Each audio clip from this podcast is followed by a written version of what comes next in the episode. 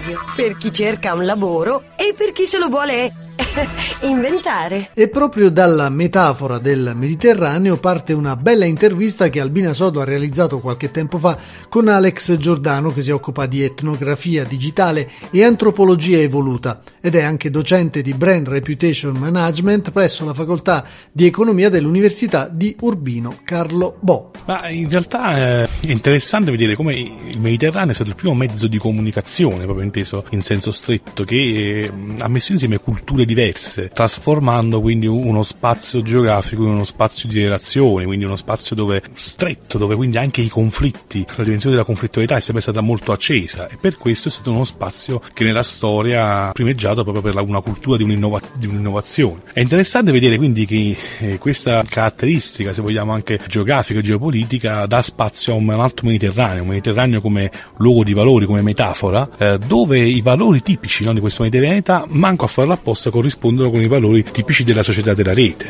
E quindi eh, vediamo la dimensione dell'autenticità, del valore di legame, quindi l'importanza eh, delle comunità che possono essere rirette oggi in chiave innovativa, come abbiamo visto, quindi parlando di comunità sia in un'ottica locale ma anche in ottica iperlocale e, e che quindi il consiglio che davamo è proprio questo, di ritornare a recuperare questi valori e per nostra esperienza, tutto il gruppo diciamo di societing, di ricerca, abbiamo visto che spesso quindi eh, guardare a questi valori ci ha dato delle soluzioni che in qualche modo ci indicano continuamente delle vie di fuga eh, dal fallimento del presente. Da un'analisi di big data, da uno storytelling incentrato quasi in modo osmotico tra territorio e eh, prodotti, eh, verso cosa stiamo andando? Quali sono le tendenze? Ma in realtà, parlando di storytelling, tutto oggi si gioca su una duplice polarità, che è quella etica eh, e quella poetica, ovvero abbiamo uno storytelling quindi o che è solamente concentrato su quelle che sono le relazioni nelle comunità,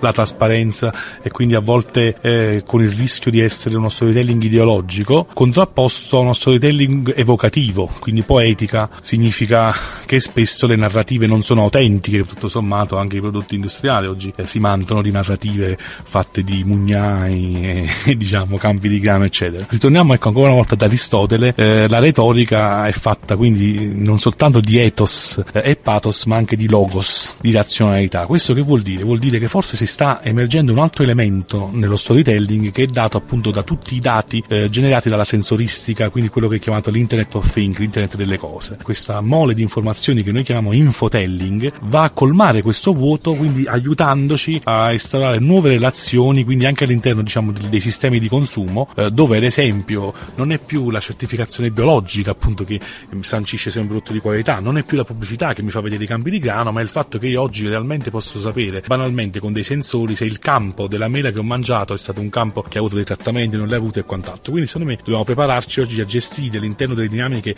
di mercato anche tutta questa che è appunto chiamato Internet of Things o in qualche modo i big data generati non solo dalle persone, quindi da un punto di vista evocativo, poetico, ma anche appunto da, oggettivamente dai sensori. In questo contesto si parla di eroi. Secondo te oggi è ancora il caso di dire che chi fa impresa è un eroe? e coraggioso. Sì, nel senso in cui che è coraggioso solo se se ne assume la responsabilità. E oggi assumersi la responsabilità significa assumersi la responsabilità di non essere più un ego ma eh, di essere una parte di un processo più ampio. E quindi come dicevamo quindi l'eroe mediterraneo l'abbiamo paragonato a Ulisse no? che varca le colonne d'arco e torna. Quando è che sei eroe però oggi nel, nel rivedere questo mito se torni ma non da solo. Perché se ricordi Ulisse ha sacrificato tutti i suoi amici per tornare da Penelope.